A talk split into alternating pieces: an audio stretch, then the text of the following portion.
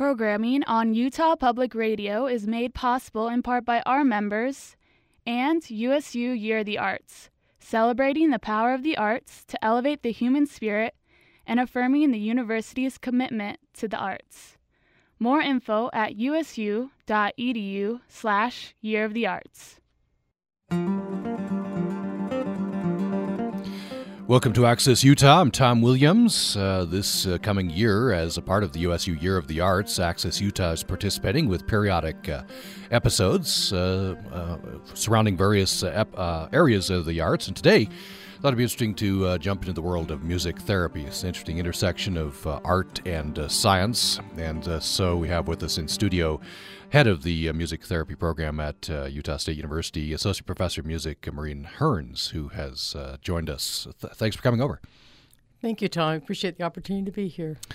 Let's uh, jump in with what music therapy is and is not. I'm looking at a frequently asked questions section at the American Music Therapy Association, and they've given they've given some example. What it is not is um, a, a nurse playing background music for patients. I guess that's nice, but that's not music therapy.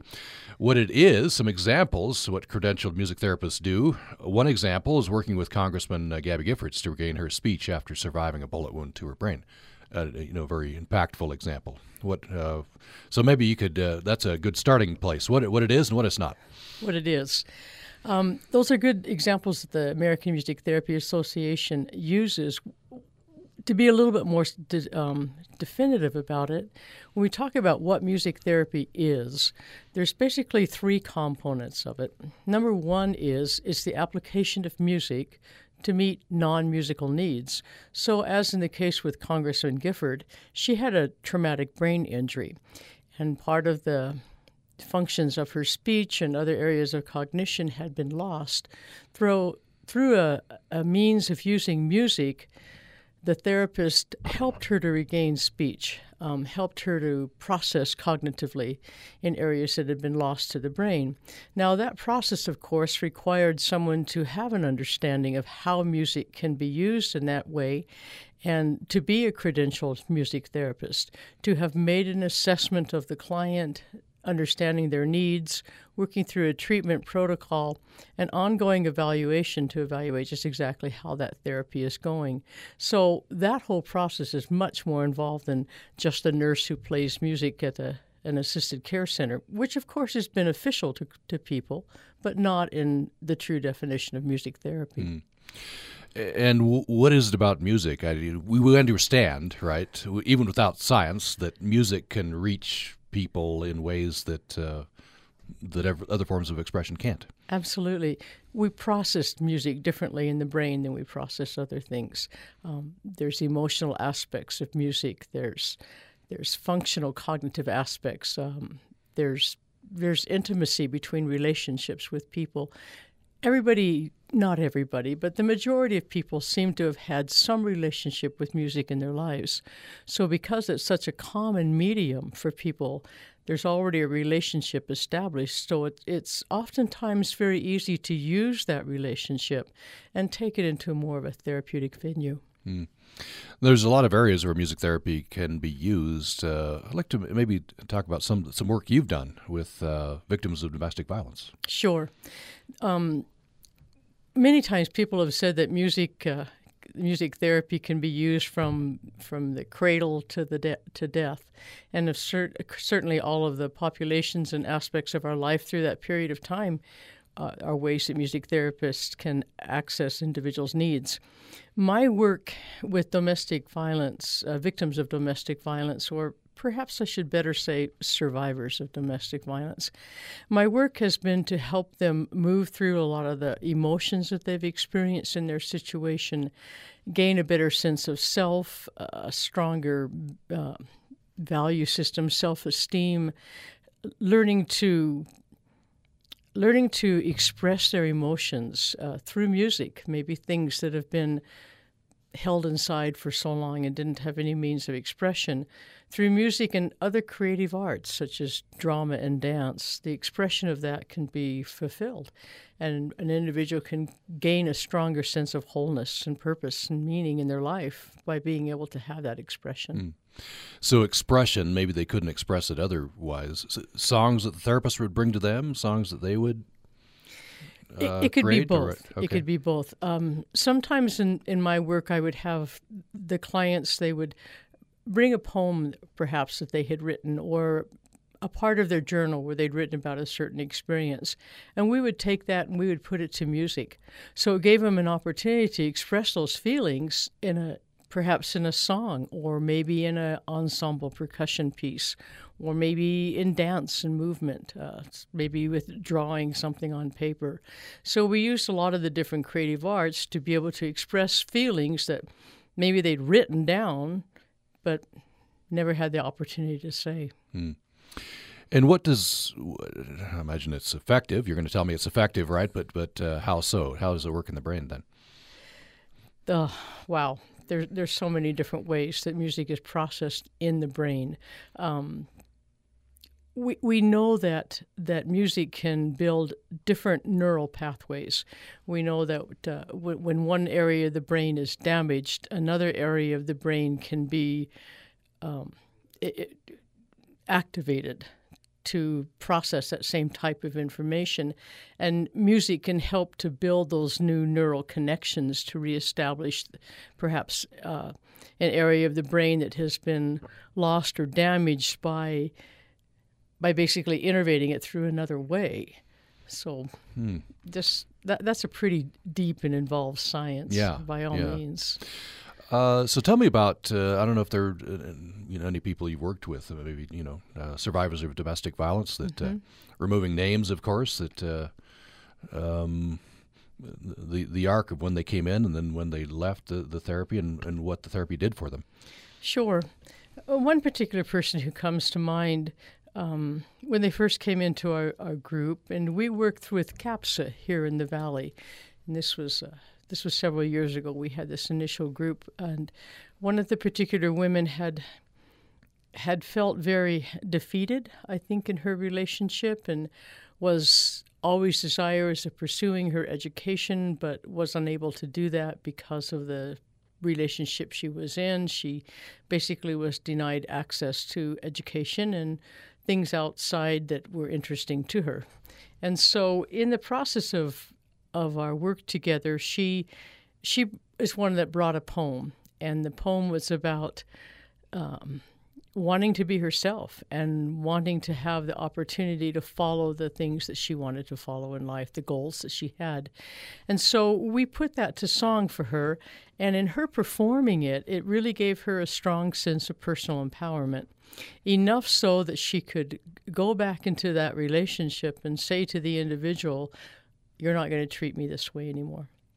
So it gave her a strong sense of empowerment, um, enough so that she could leave the relationship and feel okay about mm. herself. And she did that, and she went on to to go back to school to get um, finish her bachelor's degree. Actually, attended school here at Utah State, graduated with a master's degree, got accepted into a doctoral program, graduated from that and is now at a leading university teaching math. Mm. Wow. So, a great story that took place over obviously several years, but yeah. it was that sense of personal empowerment where she could she could learn she could hear what she was saying, what she was feeling, perhaps in another medium through mm-hmm. this song. And gave her the strength to, to stop a, a difficult situation in her life. Well, that's one I'm very happy for her. So that's interesting. She wrote a poem but turning that into music was was a, an important step. It was yeah. because it gave her an opportunity then to perform that piece in front of others, mm-hmm. uh, beginning first of all with the group and then to a larger audience. And the more she performed that, the more strength she had within herself. Mm-hmm. And you said that she she was essentially getting some feedback. She was hearing herself, mm-hmm. hearing her, hearing and, herself because as she would perform it um, to others, she would get feedback from them, and mm-hmm. she would she would, you know, hear what they had to say about it. And then obviously, once it was recorded, to sit back and listen to that and think, "Wow, I wrote that. Yeah, that really came from me. That's good." Hmm. Uh, wonderful. That, that, must be very gratifying to, to have those experiences as a, a, therapist. It was a right? great opportunity. Yeah, a great privilege to work with her. Uh, you recently received your doctorate, and your your uh, study is an interesting field uh, to me. The phenomenon of vicarious traumatization. Tell me what that is. Sure. When a when a therapist works with somebody who has experienced trauma, listening to their stories has an effect on the therapist, and we refer to that as secondary traumatization. Recognizing when that's happening in the therapist's life is very important because without recognizing how you're being affected by someone else, the effects of that could be very negative and that could be very life changing for you in terms of your relationship and the way you view the world, perhaps. Um, just the way you go about your daily life, those things can, can weigh very heavily on the mind.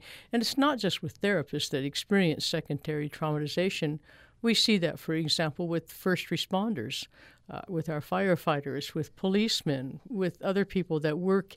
Anytime somebody's been affected by a traumatic situation and you are witnessing that, how does that affect you? And that's the phenomena referred to as secondary traumatization. Mm-hmm. That could be, I imagine, very debilitating. Um, Absolutely. Yeah, if you experience that over and over again, right? Mm-hmm. So, how can music therapy help with with that?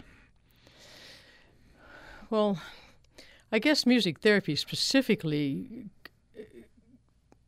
could help in, in uh, again having having different ways to express what you're feeling. Uh, maybe again taking that out through through song, through um, through movement, through some type of activity accompanied with music, uh, through ensemble playing in a group, having a group experience, expressing your feelings and emotions through music in a in a group setting, and um, music therapy is probably just one particular way that can that people that experience secondary traumatization can work through it.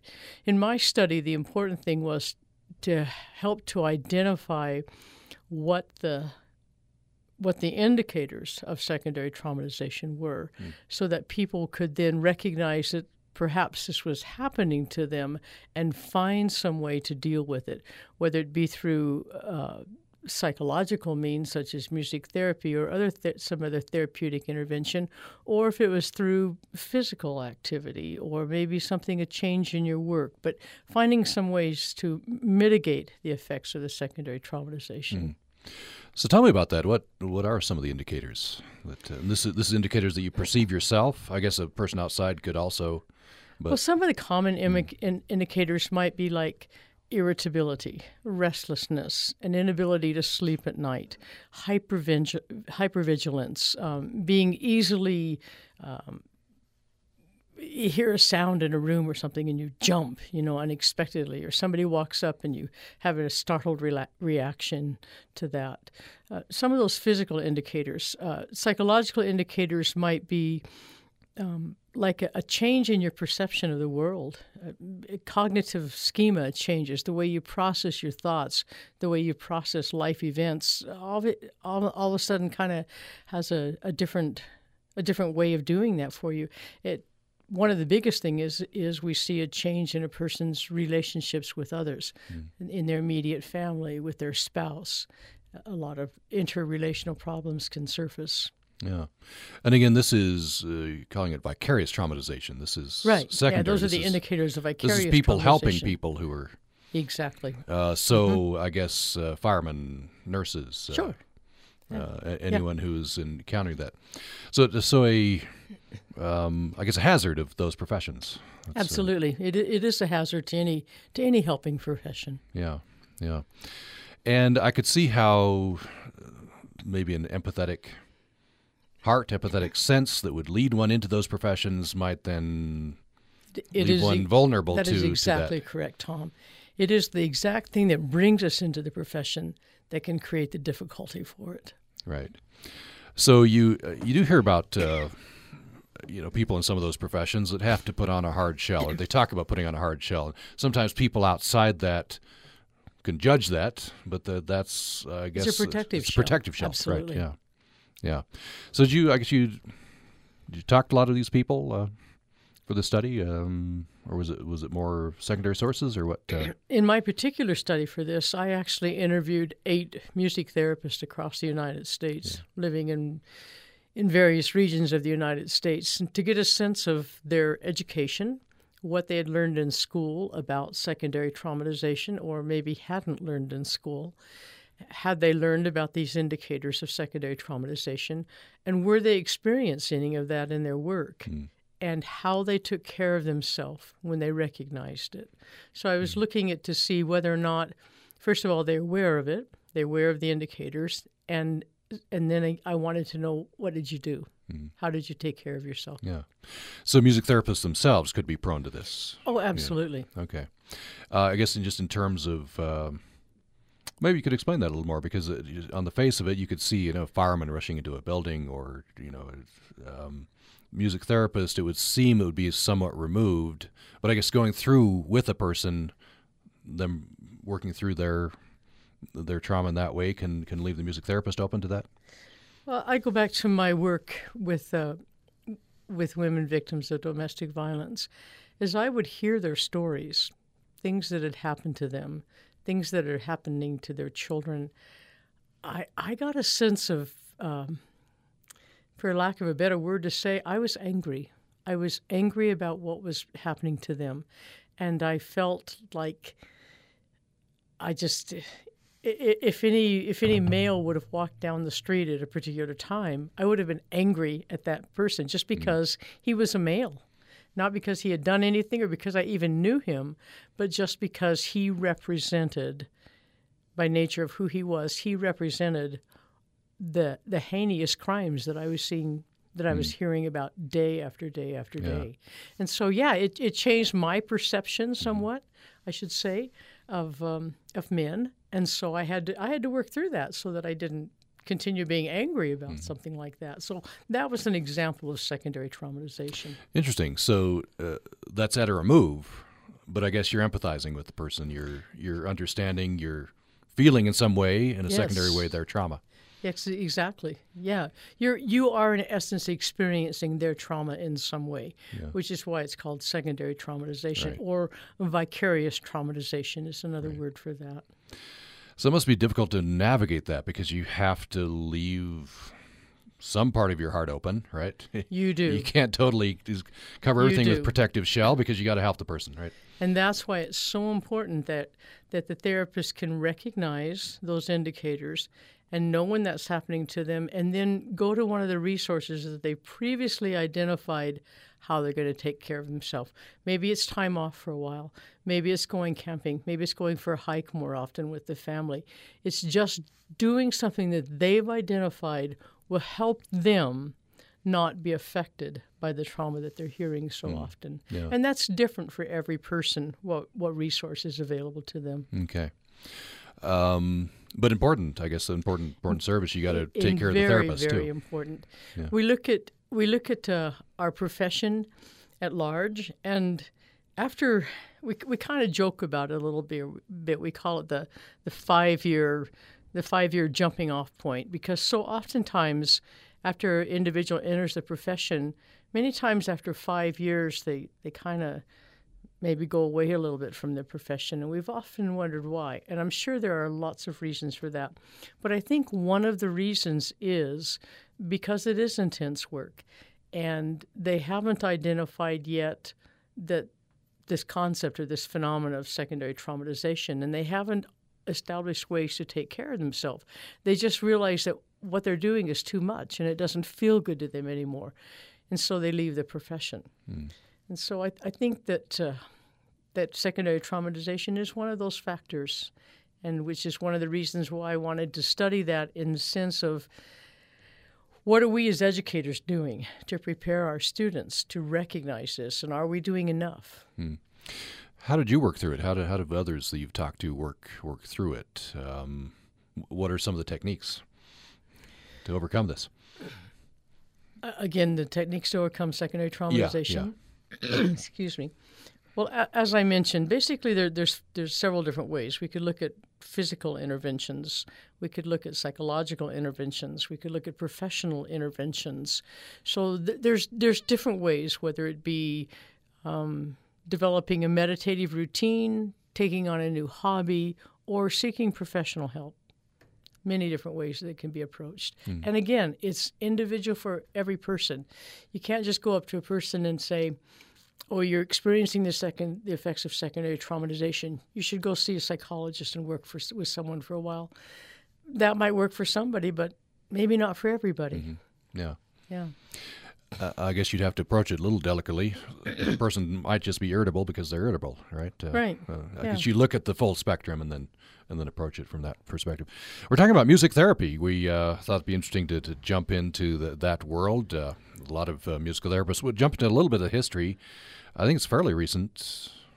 in in some ways, the the certification, right? Board certified music therapists that sort of thing. We'll talk about that when we come back. Uh, talk a little bit more about some of the ways that music therapy uh, can work. For example, going back to the American Music Therapy Association, um, the groups such as uh, working with older adults to lessen the effects of dementia, working with children. Uh, and adults to reduce the asthma episodes. That's interesting. Working with hospitalized patients to reduce pain. Uh, we'll talk about uh, some of those things as well. We're participating in the USU Year of the Arts. And over the next year, we'll be uh, delving into various aspects of the arts. And today, music therapy with Associate Professor of Music uh, Maureen Hearns. More following this break. Programming on Utah Public Radio is made possible in part by our members and USU Caine College of the Arts 50th Anniversary Gala of the Chase Fine Arts Center, featuring actress and singer Kelli O'Hara the Department of Music, and the American Festival Chorus and Orchestra, Wednesday, October 18th at 7:30 p.m. Details at usu.edu slash year the arts. This is Management Minute by Professor Scott Hammond. How are new tech organizations different from old tech manufacturing? One way is in how they communicate. In an old tech work environment, there was a chain of command. In the new tech world, senior leadership might go around the org chart and work directly with workers as needed. Org charts are constantly evolving. For example, I visited a tech company this year with about a thousand employees. The product interface was being changed, and it was a critical project that landed in the lap of a young programmer. But senior managers didn't bother to check on the project through the line supervisors. They went right down the line to the project leader and then moved on. The Management Minute is brought to you by our members and the USU Jon M. Huntsman School of Business one year Master of Business Administration, specializing in strategic business development and value creation, business analytics, and finance. Details at huntsman.usu.edu/slash MBA.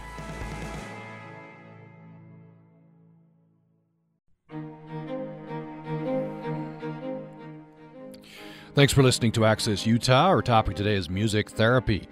It's part of the USU Year of the Arts. And so for the next uh, approximately year, uh, we'll be having periodic episodes of Access Utah dealing with various aspects of the arts. Today, an interesting intersection of art and science, music therapy. And we're talking with the head of the music therapy uh, program at USU, Maureen Hearn. She's associate professor of uh, music at Utah State University. So uh, we're talking about uh, vicarious uh, trauma. Very interesting topic. We go back a little bit more to specifically uh, music therapy. Uh, so Maureen Hearns, um, maybe you could profile for us the type of person that wants to get into music therapy. You deal with a lot of people. There's an extensive audition process to at least to get into USU's uh, program. I imagine you start with some musical ability and then uh, what are what are the things that people want to accomplish through this? We do. The most frequent response that I hear from potential candidates into the program is that they want to use their music that they've learned in their life, the skill that they have, and the fact that they love to help people. So they, they often look at it as a combination of the two things they love the most, which is music and psychology. Uh, the audition process that we have is very extensive. We we look at, of course, the musical foundation that the candidate has because strong musical skills are very important. Our students need to have a, a strong background in one major performing instrument, which can be voice, piano, or trumpet, percussion, anything, obviously, that they will then study here our, with our studio faculty. But then they also need to have an ability with being able to accompany themselves in singing. So we're looking at vocal skills, we're looking at piano skills, and we're also looking at guitar skills. So our students, our candidates do need to have a very strong musical background. In addition to that, um, the personality of the individual is very important. How well do they? How well can they sit and comfortably talk with another person? Do they have good listening skills? Can they be an empathetic individual? Those are some of the main characteristics that we're looking for in the audition process. Mm. Why piano and guitar? I, I could guess that it's this, these are music, pianos are a lot of places. Guitar is portable. Is that, sure. Uh, a music therapist will use the piano and guitar as the major com- accompanying instruments that they have for facilitating therapeutic interventions. So all music therapists have have background and functional skills in piano, guitar, and voice. Mm. Whatever their major performing instrument is, could be one of those three, or it could be something totally different. But we look for really strong functional skills with piano, voice, and guitar. Mm-hmm. So there are, I guess, you could use other instruments. Pardon me? You could use other instruments in music therapy, could you? Oh, absolutely, and that's why the major performing instrument could be could be anything. Yeah. What are are there some unusual ones you you've encountered? mm. bassoonist who get into music therapy or something? I, have had a, students that uh, were tuba players, ah. mandolin, harp, uh, flute is a very common one, clarinet. I think the majority of our students have piano and voice as their major performing instruments, mm-hmm. but certainly we've had some of the others. Mm-hmm. I was uh, watching a couple of videos uh, in preparation for this. Uh, one lady was doing a podcast on this, and she talked about when she was doing an internship, she uh, started writing songs. She had a she had a repertoire of songs that she had written, which she was glad she had because she now uses it in her practice. Mm-hmm. I guess songwriting would be a, mm-hmm. a skill that would be used. Absolutely, and our students do a lot of songwriting in, in the program itself. We have most of our students will write at least ten to 12 original songs during the time that they're in the program. Mm. Um, being able to sit with a client and help them, again, express what they're feeling in song is very important. And sometimes that is done in the moment, on the spot. Sometimes maybe you have a little bit more time to work that out. But that's a very important skill for music therapists. Mm-hmm. So take me through what, what a, a session would. Would, a would, typical session. A typical ses- session, yes. kind of a typical session. Well, see what would be a good a good example might be um, at an assisted care center. The session would would uh, often have maybe six to eight clients in it, and perhaps the goals for that session that day would be to increase or maintain cognitive stimulation, uh, do some movement, maybe some exercise and relaxation, have some type of social interaction occurring with the clients. So of course, before we begin any session, we have a clear understanding of what our goals are for that session and how we're going to use music to meet those goals. We always begin the sessions in a group session like that, particularly, uh, with some type of a introductory hello song, we call it. And after that, we would move into uh, a, a music experience that would more or less match the mood of the clientele. So perhaps we're with an assisted care center and the, the group is kind of low energy at that time. So the first intervention we do might be something a little bit more quiet.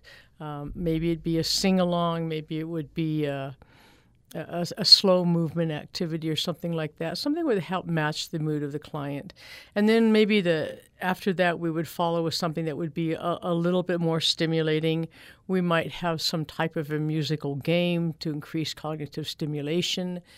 Uh, we might have some type of a, a uh, name that tune kind of thing to try to increase memory retention and um, recall things together, work on maybe uh, reminiscence of something like that, and then maybe following that, that would be more more stimulative, and following that, we might have something like uh, maybe. Uh, like a relaxation or a, a, movement type exercise where we would be providing the music to facilitate and cue the different move, movements that the clients were doing. And then we would end with a, a closing song. Hmm.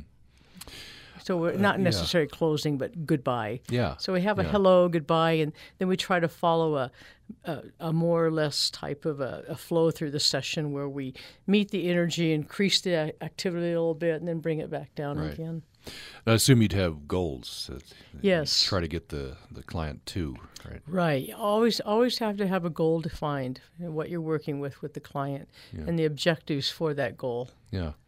I'm wondering about here, reading in from the American Music Therapy Association uh, website. Um, one example they give is working with uh, people to reduce asthma episodes, and that seems kind of doesn't fit. It, what the place I would put it more would be, you know, mental things. Uh, mm-hmm. Uh, asthma seems very physical. I guess the relaxation. What are what are you going for with music therapy? And, and uh, relaxation uh, is one thing. Breathing is very important. Mm-hmm. Obviously, um, with an asthmatic client, they've got to increase the amount of air that they take in and the way they expire the air.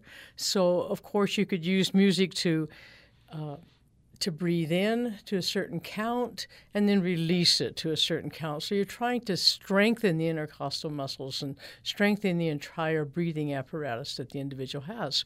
And you, you accompany that with the music because we know from, from the research that people will adhere to any type of a, of a treatment program, even in physical therapy. And we watch the runners on the street all the time they have music. They're listening to music because music helps us to be able to accomplish so many physical things like that. Mm-hmm.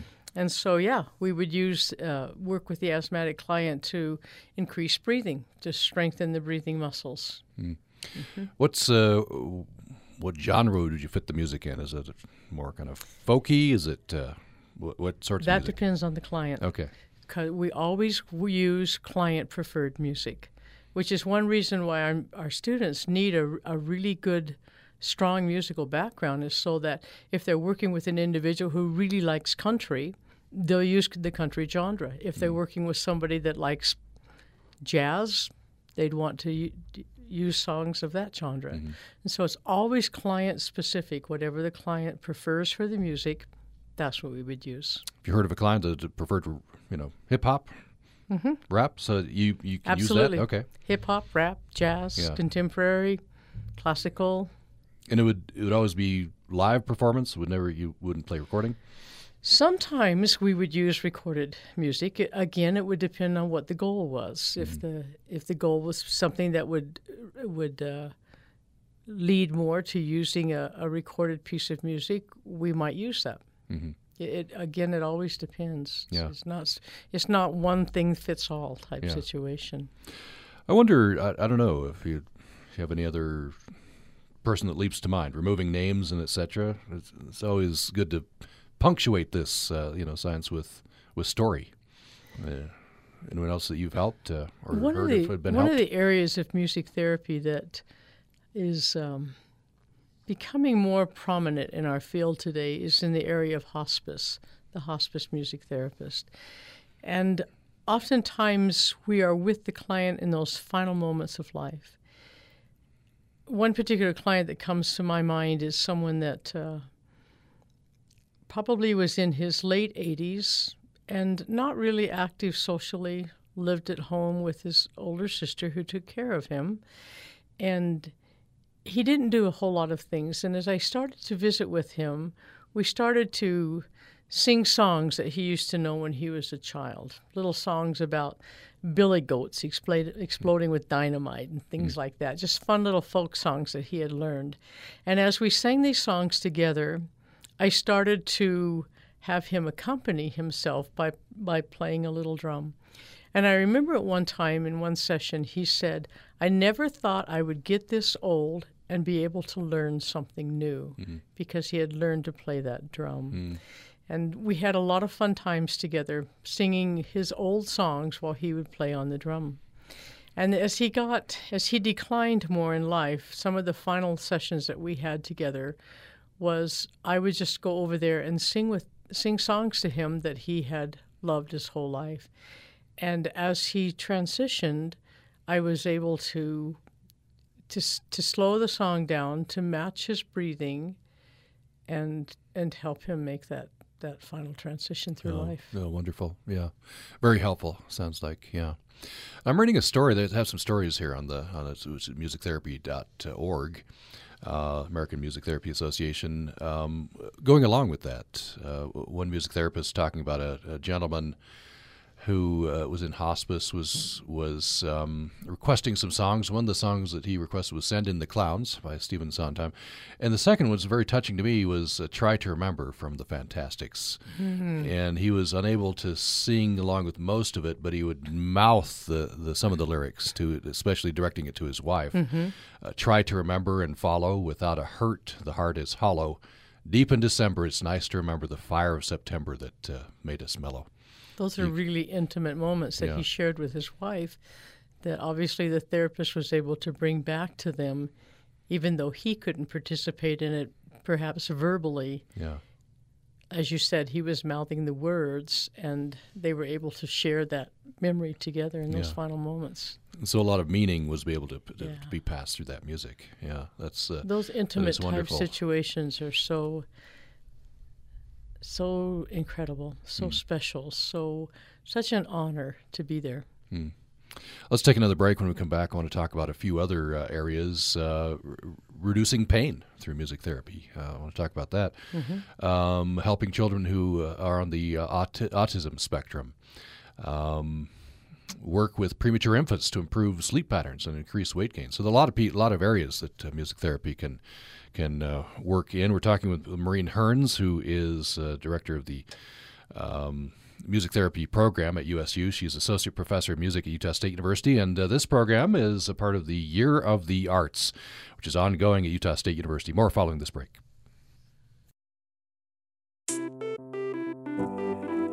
If, like most of us, your paycheck is smaller than you think it ought to be, that happens for a reason, you know. Withholding and its uh, close companion, information reporting, is absolutely necessary to, uh, to get compliance with the tax laws. I'm Kai Ryssdal, tax withholding, whence it came. Next time on Marketplace. Join us tonight at 6.30 on Utah Public Radio.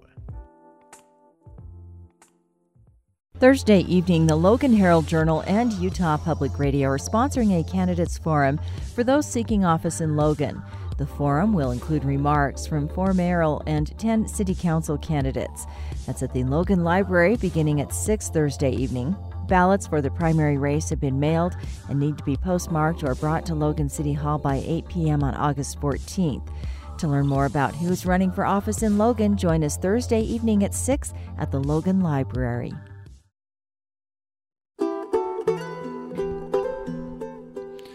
Thanks for listening to Access Utah. I'm Tom Williams, and uh, I'm here in studio with Maureen Hearns, Associate Professor of Music at Utah State University. She's head of the uh, music therapy uh, program at USU. Uh, and we're talking about music therapy on the program. Interesting intersection of uh, art and uh, science.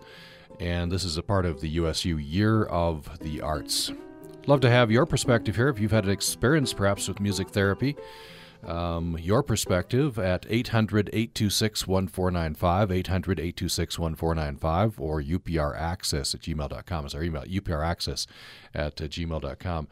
So, Maureen Hearns, uh, I made reference earlier in the program to a bit of history. I wonder if you give us a, just a little bit of history of of mu- how music therapy d- d- developed. Right now, it's uh, it's quite well developed. Um, you, you, have opportunities for music therapists to be board certified and American Music Therapy Association. I'm I'm sure that had to develop over time.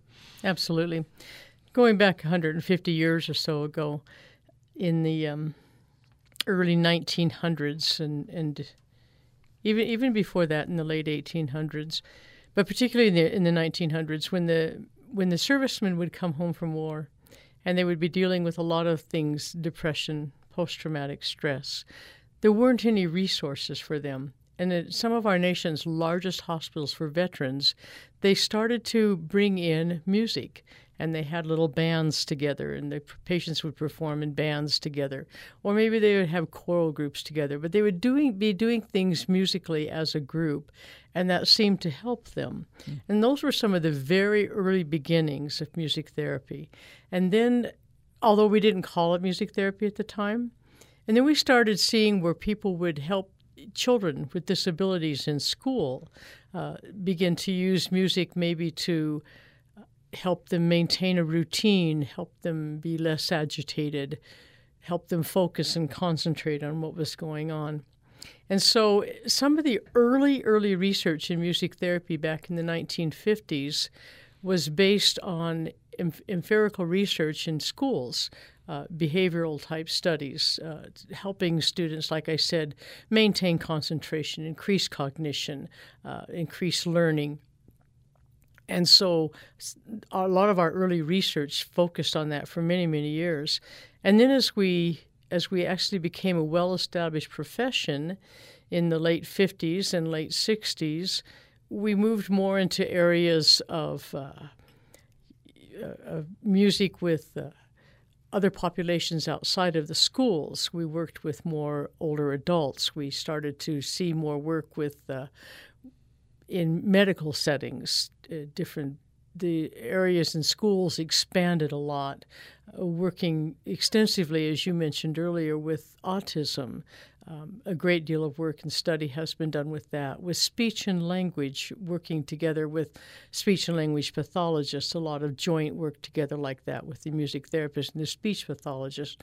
So a lot of areas in the schools were expanded, and then in in after that we kind of just took off in areas of of neurologic music therapy, uh, working with. Uh, uh, more hospice uh, clients, uh, rehabilitation, elderly clients, and moving into so many different areas from that. Mm. And of course, working a lot with children um, in the hospitals, uh, neonatal situations, young children in hospitals, and helping them in their early, early stages of development. Mm. So this video I was watching this music therapist that was uh, fielding some questions. Um, a subtext of one of the questions uh, seemed to be uh, perhaps pushback. Is there is there pushback? Some some people who are questioning the validity of music therapy.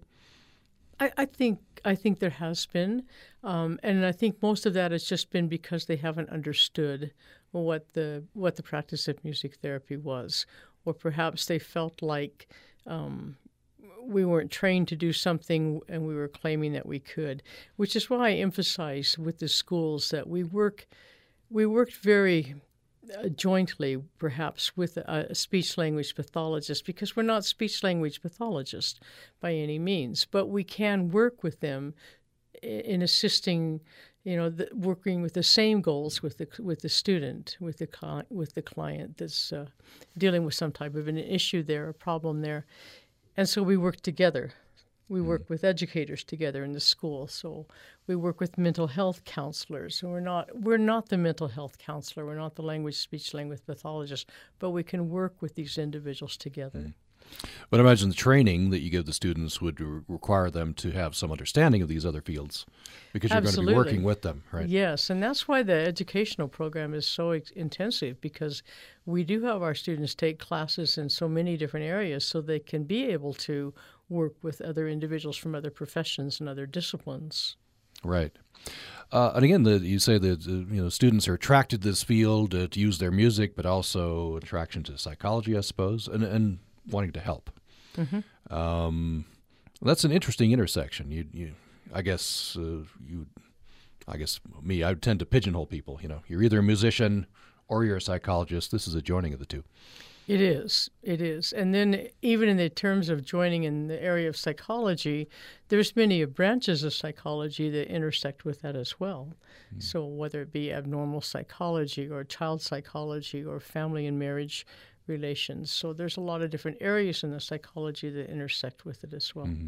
And students and professionals will tend to, over a period of time, migrate to one area more than another and become more specialized working with that particular branch of psychology or, or whatnot. Mm-hmm. want to have you talk a little bit about um, using music therapy to uh, manage pain, reduce pain. Uh, that seems like a very useful and interesting use of music therapy. Absolutely. You know, the research shows that we can only process so much information at one particular time. And the magic number oftentimes seems to be seven. So, if there's seven different stimuli that are entering our brain that we're dealing with, whether it be pain or uh, agitation, anxiety, there's only so much that the brain can process at one time. So, we use music to basically become one of those things that we're processing. And, and then we're, we're taking the attention away from the pain by focusing more on the music. Yeah. Or we're using the music for relaxation to help the body relax, reduce the level of anxiety. And so we're mitigating the effects of the pain again by taking our focus away from the pain or our focus away from the anxiety that the client is experiencing to the music. Mm-hmm. That's interesting. The, the, pain, I guess, would usually often be associated with anxiety. The two kind of mm-hmm. interact and maybe a you know downward mm-hmm. spiral. You know, one would exacerbate the other. Um, working with uh, premature infants to improve sleep patterns and increase weight gain. Here's an interesting use of music therapy because it's these are obviously pre-verbal. You know, uh, but I guess something about music uh, touches something in the brain, right? Absolutely. Are you talking about with, with the, young children? With yeah, yeah, premature infants is what uh, what this is saying on the on the website. Mm-hmm. One of the areas that one of our colleagues in in um, in south southeastern Florida has worked a lot with is helping young children learn to develop suckling behaviors. Uh, many times the premature infant isn't able to do that, and by by use of what's called a, a, a music activated pacifier. So when the when the music would play, then the child would activate the pacifier and learn the suckling response. And so it was a combination of kind of using that old Skinnerian type operational preconditional type conditioning, you know, to learn how to to respond behaviorally to something, operant mm-hmm. conditioning and whatnot. So it was basically that same concept, but there would be the, the music would stimulate the infant to activate something and behave in a particular way. And so when, again, programming that behavior in the mind and in the brain, mm-hmm. it's kind of an interesting study that she yeah. did. And I don't know. This is uh, this is you know going out on a limb, but uh, maybe you could take it I don't know if there's any studies dealing with music therapy to take it earlier. So pre-birth, you know, we we heard you know famous things about playing Mozart to your unborn children, sort of a sort of a thing. And I don't know if those those were ever you know peer reviewed and that sort of thing. Have you heard of any any studies in that realm? Sure, there there is uh, music assisted childbirth, which is an area of music therapy that is. Um, developing a lot more today. And in that particular training, the music therapist will work with the mother during during the, the pregnancy. And there will be certain songs that they will play and learn together and whatnot. And then at the time of birth they would use those same songs again. And it seems to facilitate the birth process a lot um, helping the child as well as helping the mother. Mm. so that, that's a, another area of music therapy that i personally haven't studied in a lot but it is certainly becoming more more well known, and that mm. is music assisted childbirth. So that does mm. begin pre birth. Yeah, yeah. We have an email that's coming from Steve. He said, uh, I'm coming to the conversation late. Perhaps you've already discussed this, but what is it about the human brain that makes it so responsive to music?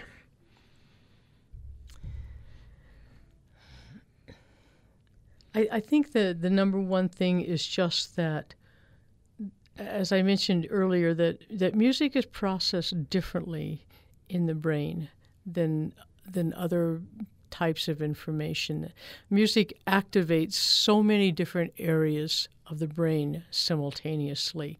Um, it also helps the brain to to integrate itself, and so just the way that the I really don't know all the, the, the specific answers as to how the brain does that, but definitely, we know from studies that that music integrates the brain more fully, and that music will activate, as I said, simultaneously more areas of the brain than other types of incoming stimulation.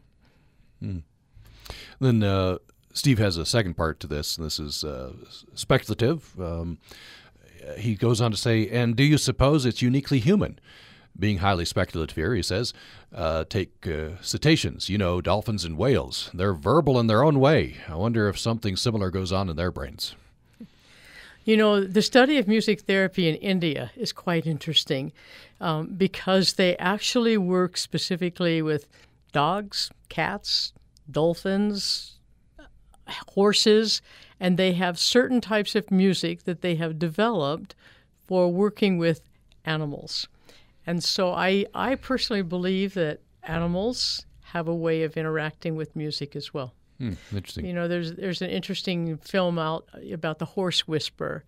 Um, but I personally know that if I will sing a lullaby to my dog or to my horse, that they will calm down. oh, really? So you have personal experience, and you do have horses, right? I yeah. do. so, so a calming lullaby will calm them down. Yeah. Okay. Interesting. Uh, I wonder. We just have a couple minutes left. Uh, if if you have another story you could tell us, you know, removing names and of uh, perhaps someone that you've helped through field of music therapy? Maybe if I could just tell a personal story about myself. Yeah. That'd be okay. Yeah, yeah, that'd be great. When I first, before I ever knew what music therapy was, I was a member of the Tabernacle Choir, the Mormon Tabernacle Choir. And we went on tour over to Europe and we're singing at a, a, concert in Prague, Czechoslovakia. It was in the early 90s and it was right after the time that the Berlin Wall had fallen. And there was a particular song that was very well known to the Czech people. And then the title of it in English is Waters Ripple and Flow. It's a song uh, metaphorically about freedom and about liberty. And to the Czechoslovakian people, of course, that had been denied them for many, many years. And so, right after the Berlin Wall fall, fell and the Tabernacle Choir was over there singing, we chose to sing that particular song. And when we first started to sing it on stage, I watched the audience almost in horror because that song had been prohibited, prohibited to sing. They were not allowed to do that. And if anybody was singing that song, they could be put to death. It was just so forbidden in the country. And so the immediate reaction of the of the people was one of, "Oh my goodness, they shouldn't sing that song. This is very this is a very forbidden thing to do. But then immediately thereafter, they realized that no, that had been taken away. It was now okay for them to do that. And the whole audience almost just began to sob mm. because it was such an important piece to them. Wow. And they had been forbidden to do that, and now they could. And as I watched that audience, I thought, wow, that was an incredible power that the music had. I wonder why. Hmm. And so that was the beginning of my thought about how music could affect people. Interesting. And yeah. that was probably 10 or 15 years before I actually began to study music therapy myself. I actually did that at a later period of life. Hmm. That's a powerful moment and a good good place to, to end it. We're out of it time. It was a powerful uh, moment. Uh, Maureen Hearns heads up the music therapy uh, program at Utah State University. She's associate professor of music at USU, and uh, this program has been part of. We'll have ongoing periodic episodes uh, dealing with USU's Year of the Arts. And uh, so, thanks for listening today.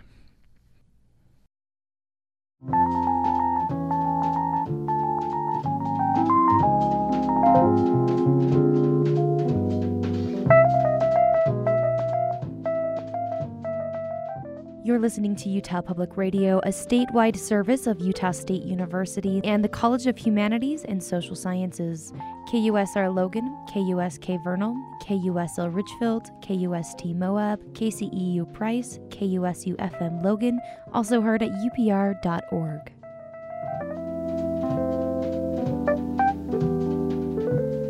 Música